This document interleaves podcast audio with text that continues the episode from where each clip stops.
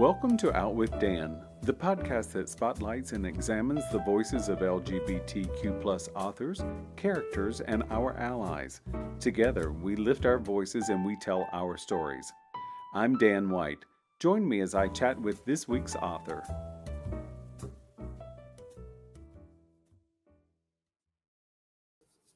Hello, and welcome back to Out with Dan. Today, I'm excited to talk to Deshawn Charles Winslow about decent people. Hi, Deshawn. Hi, Dan. How are you?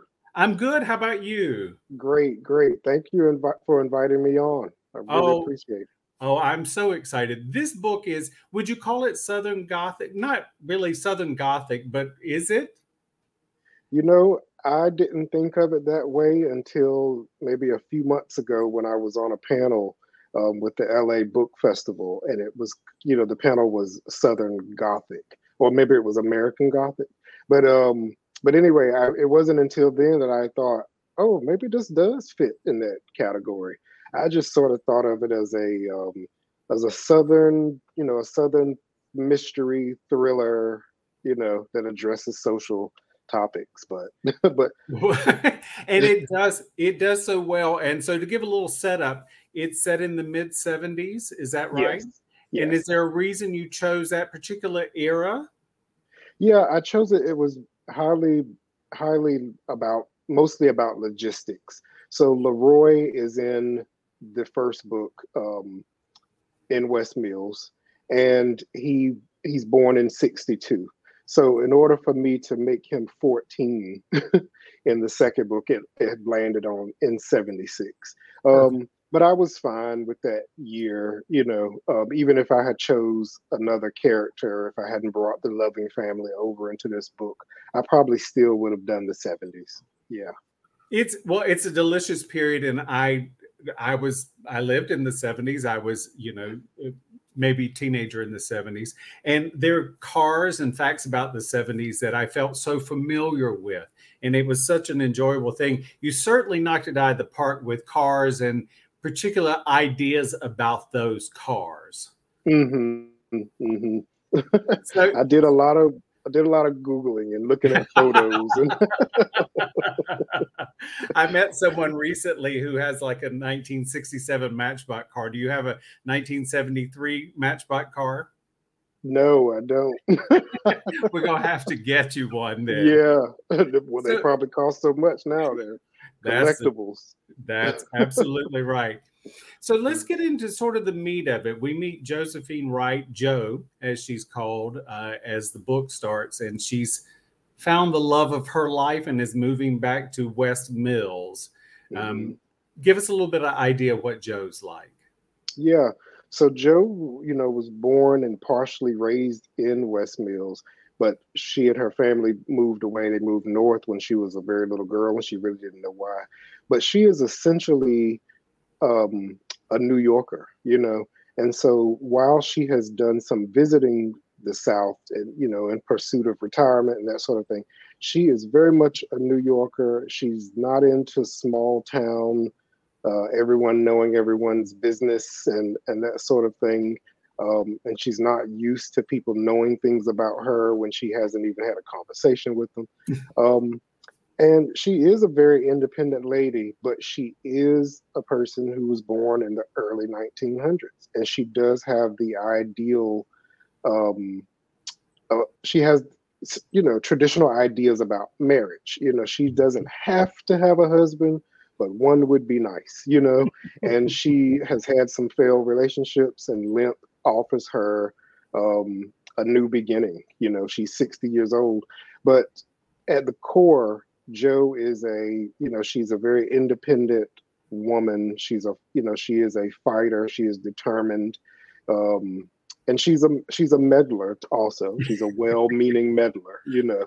Um, but that's you know she differs. I think the way she differs from most people in the town is that that independence that she re- that she requires, the independence in thought that she requires. So, having read uh, about the fact that she lived in New York and she's come back to North Carolina, one of the things that I don't think I really picked up on so much was the fact that what you categorized her, she's definitely a New Yorker.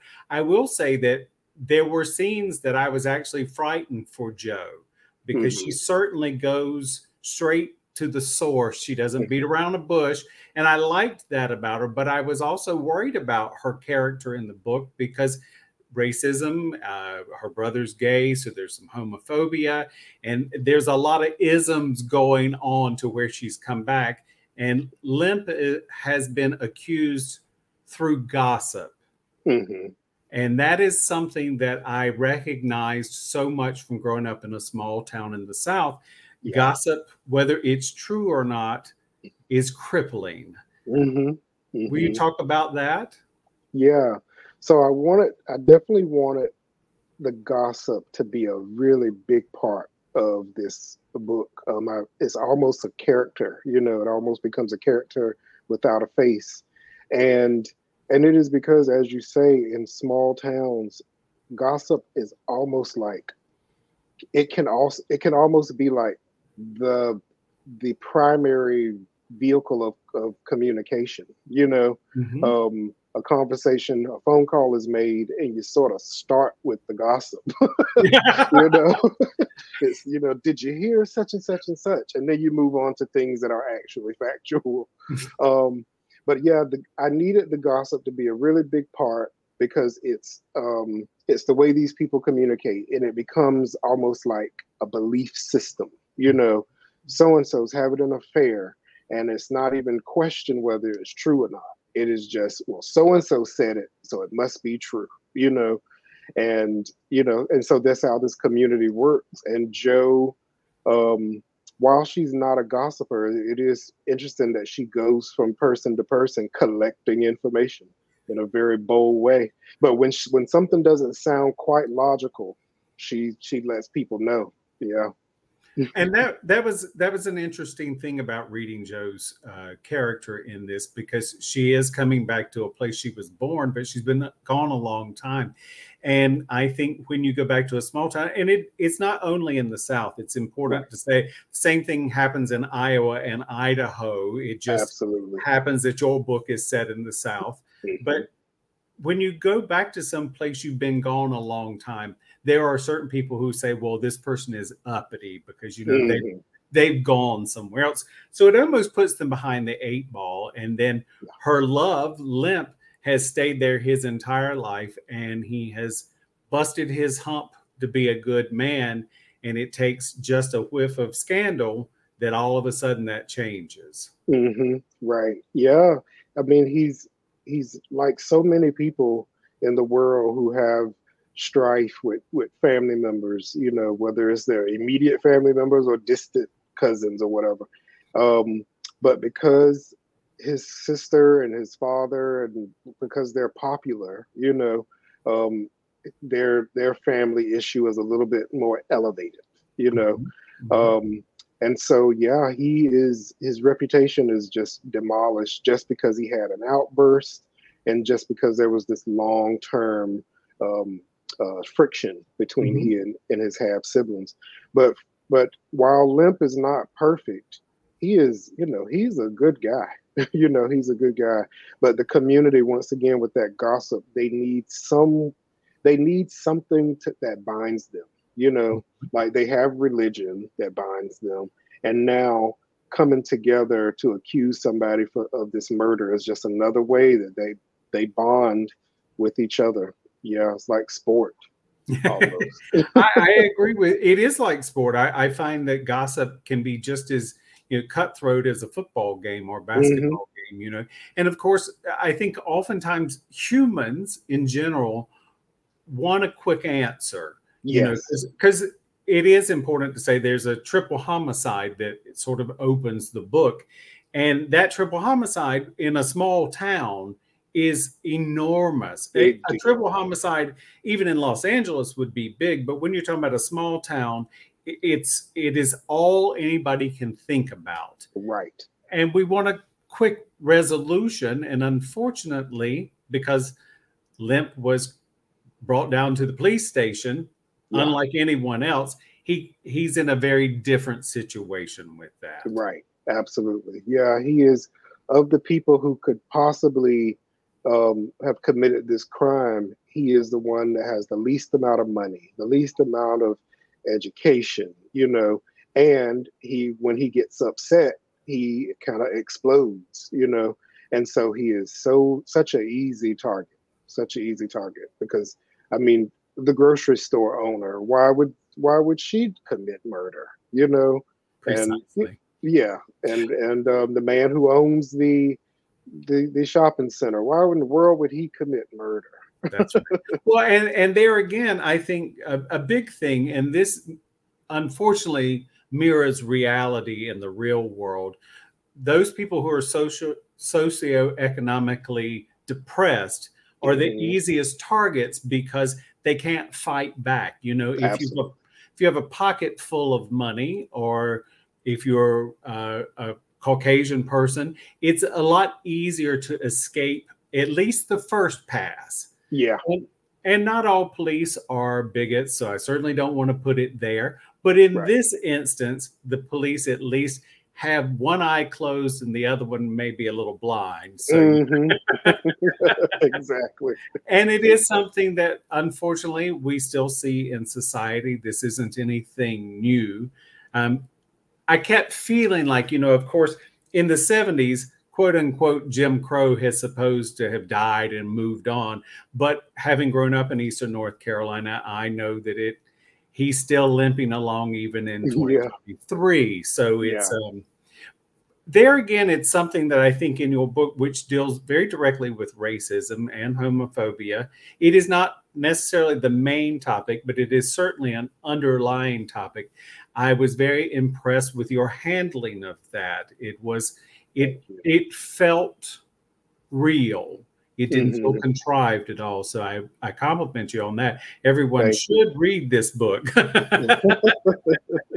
Thank you.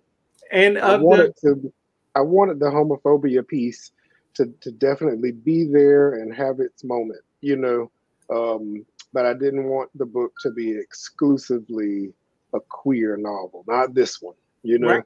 Well, and mm-hmm. I th- I think that was the thing about it. You know, Jo is protective of Limp, her boyfriend, fiance. She's also protective of her brother Herschel, who is gay, yeah. and you know they navigate what happened years and years earlier. And I think that, you know, once again, secrets is a big part of this book. There, yeah. there are lots of secrets I'm not even close to in this because there's a long list of them. but yeah. those secrets are things that inform who we are as people and how we navigate this world.